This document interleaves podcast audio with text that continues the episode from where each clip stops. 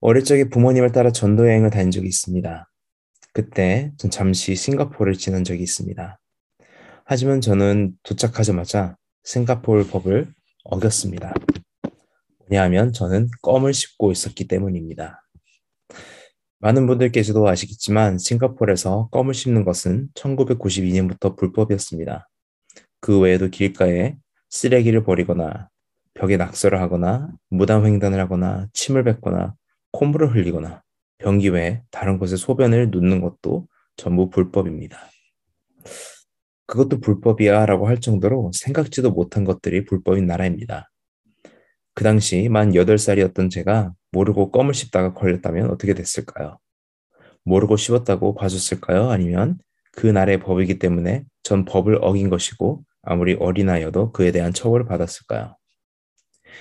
이제는 좀 느슨해져서 씹는 것 자체만 가지고 뭐라고 나는 잘 하지만 만약 껌을 아무데나 뱉는다면 그것에 대한 벌금을 물어야 합니다.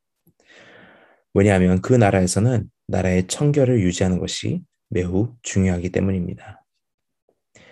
오늘의 말씀은 제사 중 속건제에 대해 다룬 말씀입니다.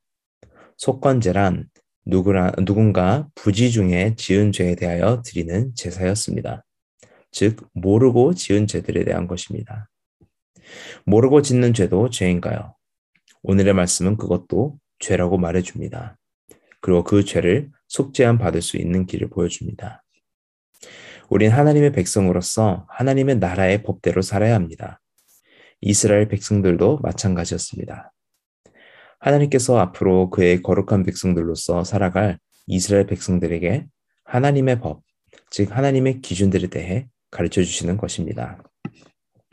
그래서 오늘 14절에 여호와께서 모세에게 말씀하여 이르시되 라고 나올 때 우린 이것이 단순히 모세의 생각에서 나온 것이 아닌 하나님께서 직접 알려주신 하나님의 기준이란 것을 알 수 있습니다. 사실 우리가 우리의 기준대로 보면 괜찮아 보이는 것들이 하나님께서 보실 땐 죄인 것들, 어, 죄인 것들일 때도 있습니다. 하지만 특히 요새 이 21세기 서양 문화의 영향을 받은 나라들은 더 심각합니다. 포스트 모더니즘을 지나 이제는 나 자신이 기준이 되고 그 아무도 그것에 대해 뭐라 하면 안 되는 문화가 되었습니다. 그러다 보니 당연히 하나님의 기준에 어긋나는 생각과 행동들을 하게 됩니다. 그리고 그것이 죄인 줄도 모르고 아무렇지도 않게 살아갈 수 있습니다. 하지만 오늘의 말씀은 명백히 말해줍니다. 부지 중에 범죄한 것도 즉 모르고 지은 죄도 죄라는 것입니다. 특히 말씀 없이 사는 사람들은 죄인 줄 모르고 살아가는 것입니다. 오늘 말씀에선 하나님께서 부지 중에 지은 죄도 심각히 다루시는 것을 볼 수 있습니다. 특히 속건제를 드릴 때 흠 없는 순양을 드려 하는 것만 봐도 알 수 있습니다. 순양은 암컷을 드리는 것보다 더 값비싼 거였습니다. 소리는 소를 드리는 것만큼 비싼 비싼 것은 아니었지만 보통 사람에겐 꽤 큰 값을 치르는 것이었습니다.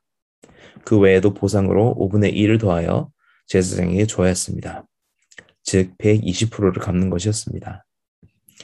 하지만 여기서 중요한 사실은 바로 아무리 부지 중에 범한 죄라도 죄 사함을 받을 수 있다는 하나님의 인자하심입니다.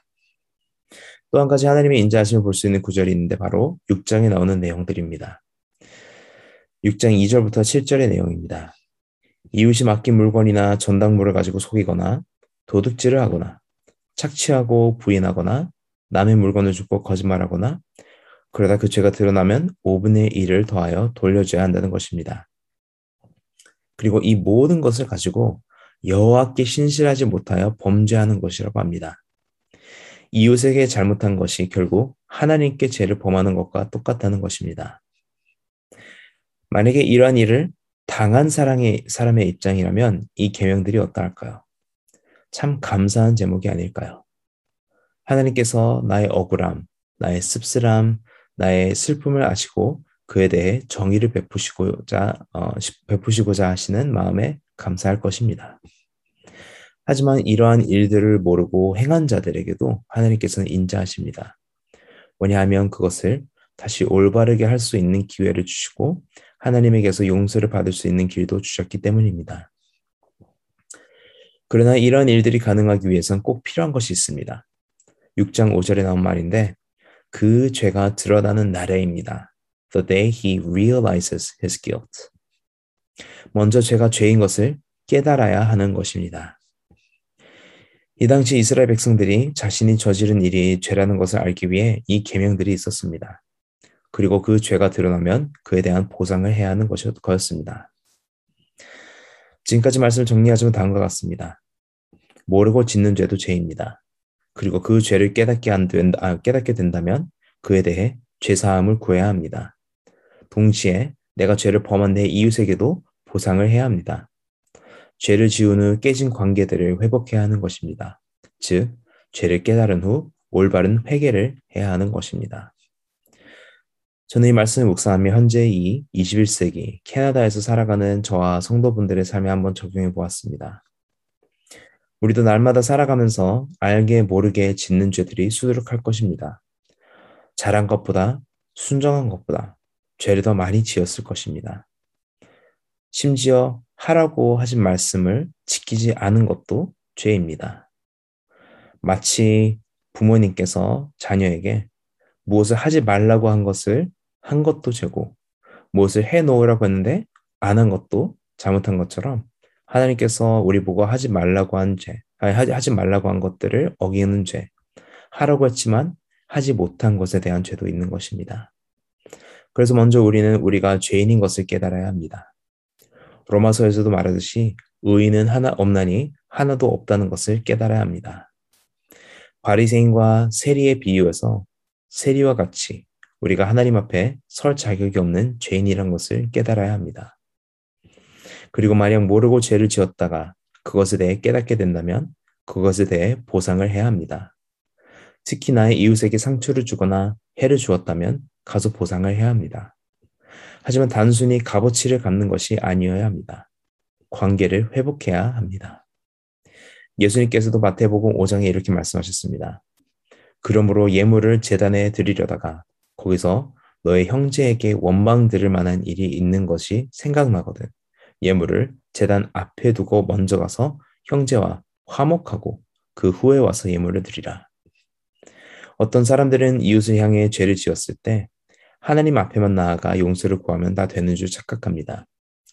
나는 혼자 하나님 앞에서 용서를 받은 줄 착각하고 평안히 하루를 보낼 수 있지만 내가 상처를 준 형제 혹 자매는 나를 미워하지 않으려고 마음속으로 낑낑거리고 있을 수도 있는 것입니다.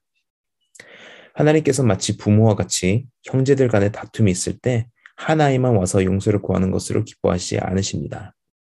부모에게 와서 용서를 구하기보다 먼저 형제 간에 서로 용서를 구하고 화해하는 것이 더 큰 기쁨이기 때문입니다. 왜냐하면 형제 간 사랑하는 것이 결국 부모를 사랑하는 것이기 때문입니다. 마찬가지로 하나님께선 우리가 서로를 사랑하기 원해 하십니다. 관계들이 회복되길 원해 하십니다. 그리고 또 한 가지 마지막으로 나누고자 하는 것이 있습니다. 우린 물론 이웃들에게 모르고 죄를 범할 때도 있지만 우린 주님 앞에서 모르고 범할 때가 너무나도 많습니다. 사실 주님의 말씀이 없었다면 영영 우리가 죄인인 것도 모르고 멸망의 길로 걸어갔을 것입니다. 하지만 우린 도저히 하나님께 보상할 길이 없습니다. 거룩하신 하나님 앞에 우리의 죄에 대해 갚을 길이 없습니다. 그래서 하나님께서는 우리 대신 그 죄값을 지불하신 것입니다. 바로 예수 그리스도의 보혈로 대신 보상하신 것입니다. 사랑하는 성도 여러분, 우리는 죄인이지만 동시에 이 은혜를 입은 자들입니다. 갚을 수 없는 것을 하나님께서 대신 보상해 주셨기 때문입니다. 그리고 5분의 1을 더한 것을 넘어 감히 값을 잴 수 없는 축복을 더하여 주셨습니다. 우리의 죄를 사하여 주신 것뿐만 아니라 우리에게 영생을 주시고 보혜사 성령님도 우리에게 허락하셨고 교회란 공동체도 허락하셨습니다. 오늘 이 말씀을 기억하시며 오늘 하루를 시작하실 때 우리가 입은 이 은혜를 기억하시고 우리 삶 속에 만약 모르고 부지 중 내 이웃에게 범한 죄가 있다면 그것을 깨닫고 먼저 다가가 용서를 구하고 관계가 회복되는 은혜가 있기를 소망합니다. 오늘도 주의 은혜를 입은 저와 여러분이 죄인인지도 모르고 있을 때부터 우리를 사랑해 주시고 죄 사하여 주신 주님의 사랑 속에서 감사와 기쁨으로 하루를 시작하시길 주의 이름으로 간절히 축원합니다.